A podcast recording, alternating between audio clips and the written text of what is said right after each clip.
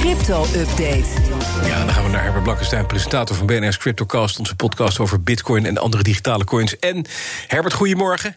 Morgen, Bas. Ja, de bitcoin heeft een nieuwe all-time high aangetikt hè, vandaag. Een uurtje geleden ongeveer, dacht Ja. Ja, zeg dat wel. Uh, misschien wel op dit moment. Uh, Het volgt elkaar heel snel op nu. Ik zag het laatste wat ik zag was 64.700. Goedemorgen. En uh, ja, dat heeft natuurlijk alles te maken met de beursgang van Coinbase vandaag. Ja. Uh, en ik denk dat we, dat, dat wordt wel grappig om in de gaten te houden, dat we vandaag een wisselwerking gaan zien tussen Bitcoin en de prijs van dat aandeel. Mm-hmm. Nu is de Bitcoin alvast in koers gestegen hè, door de berichten over de enorme waarde van Coinbase. Krijgt ongeveer dezelfde marktkapitalisatie als Goldman Sachs. Laat dat even ja. tot je doordringen, misschien wel meer. De Bitcoin stijgt dus door het verwachte succes van Coinbase. Maar ik verwacht ook dat als de prijs van dat aandeel straks door het dak gaat, dat de Bitcoin daar weer op reageert door ja. nog verder te stijgen. Wat weer goed is voor de business van Coinbase en dus voor de koers. en dan krijg je dat typische crypto-verschijnsel. Het schiet door. Uh, loopt tegen een muur op en zakt dan weer een stuk terug. Maar een deel van die winst gaat blijven, want het genereert natuurlijk allemaal publiciteit. Ja, en ja. dus wordt de markt groter. Ja, dat is natuurlijk wel geestig. Maar inderdaad, die bitcoin kan zomaar weer eens in de bearmarkt terechtkomen, toch? Ja, ja. Zeker, vroeg of laat krijg je dat. Uh, denk in het najaar, misschien begin volgend jaar. En dan loopt door de daling een deel van het grote publiek weer weg. De bitcoin gaat verder omlaag. En dan gaat de koers van Coinbase natuurlijk mee. Ja. Um, beleggers in Coinbase moeten dat wel bedenken. Het kan hard omhoog gaan, maar het kan ook hard kan omlaag. Hard omlaag. Moet je tegen kunnen. Ja. En, maar overigens zal de bodem na de top hoger zijn dan de vorige bodem. De verwachting voor over jaren die blijft natuurlijk positief. Natuurlijk, ja. Dan, uh, niet alleen uh, bitcoin, maar ook Ether wordt, uh, wordt goed verhandeld op Coinbase. Staat ook op een nieuw hoogtepunt. Rond de 2370 ja. dollar. Ook bijna verdubbeld in drie maanden tijd. Dat knop, ja. heb ik me laten vertellen, komt door een opknapbeurt van de Ethereum software. Zeker. Een van de problemen van het Ethereum-netwerk zit in hoge transactiekosten. Uh -huh. Kleine betalingen worden daardoor duur. Dat is slecht voor het gebruik van smart contracts. En dat is nou net de specialiteit van Ethereum.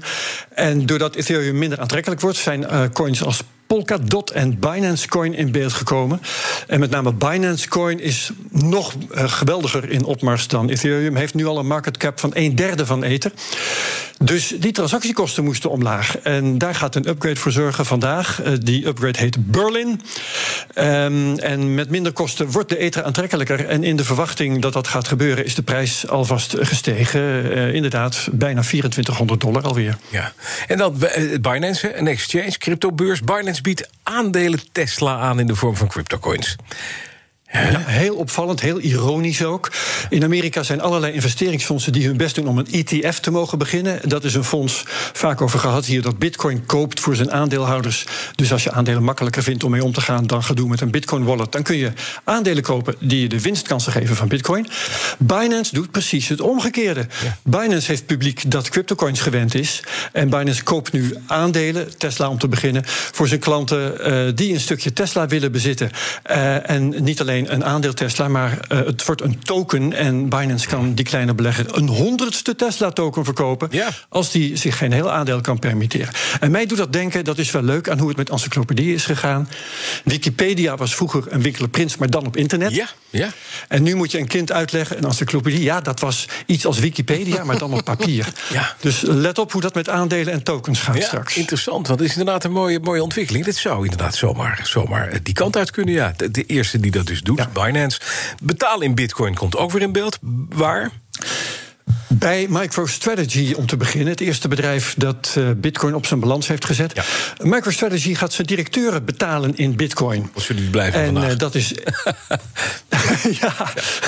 En uh, een andere. Nou, ze, ze, rekenen de dollarwaarde van hun beloning om in Bitcoin. Dus als die koers omhoog gaat, dan krijgen ze minder Bitcoin. Dus okay. zo dollar georiënteerd zijn ze ook wel weer. Mm -hmm. um, een ander voorbeeld is de samenwerking tussen investeringsfonds Grayscale en Time Magazine. Die gaan samen educatieve video's maken over Bitcoin. En Time wordt daarvoor betaald in Bitcoin. En zal die Bitcoin ook op de balans laten staan. Dus Mooi. dat zijn een paar mooie high-profile voorbeelden dat Bitcoin wel degelijk een betaalmiddel kan wezen. Ja, en dat helpt natuurlijk ook aan het, aan het meer salonveeg maken van Bitcoin. Hè? Wat zit er in, Jazeker. in ja. de CryptoCast morgen, Herbert? Wat heb je dan? Het Het Lightning Network wordt het onderwerp. Uh, dat maakt Bitcoin snel en goedkoop als betaalmiddel. Heb je het weer? Uh, hoe snel groeit dat? Hoe worden beveiligingsproblemen opgelost? Hoe kun je met Lightning rente verdienen op je Bitcoins? En hoe helpt Lightning podcasters om geld te verdienen? Dus ik verwacht dat dat heel goed wordt voor de koers van de cryptocast. Nou, zo worden we er allemaal een beetje beter van. Eén ding, de, de elektriciteitsrekening loopt wel geweldig op. En ik zag, uh, zag een stukje voorbij komen op, op CNN zo even... over het, het minen van bitcoins. En omdat er zo ja. ontzettend veel vraag is gaat er zo ontzettend veel stroom op op dit moment daaraan? Uh, ja, dat is, uh, de bitcoin is wat dat betreft goed voor een klein land. Maar uh, als je. ja, zeker. Iets als Nederland trouwens. Mm -hmm. maar als je daar alles over wil weten. en ook wil weten waarom dat een beetje een onzinnige vergelijking is, toch. Ja. dan moet je de CryptoCast van de vorige week nog eens beluisteren. Want daar praten we daar twee uur over bijna. En er wordt allemaal uitgelegd door Peter Slachter. op een hele begrijpelijke en, en interessante manier. Dus dat zou ik eventjes erbij nemen als ik jou was. Mooi, dankjewel. Herbert Blankenstein. Want deze aflevering uh, van vorige week. Die kun je gewoon terugluisteren via de BNR-app. En ook de nieuwe uiteraard. Uh, ook via bnr.nl of in je favoriete podcast-app. De crypto-update wordt mede mogelijk gemaakt door Amdax. Het handelshuis voor de serieuze cryptobelegger.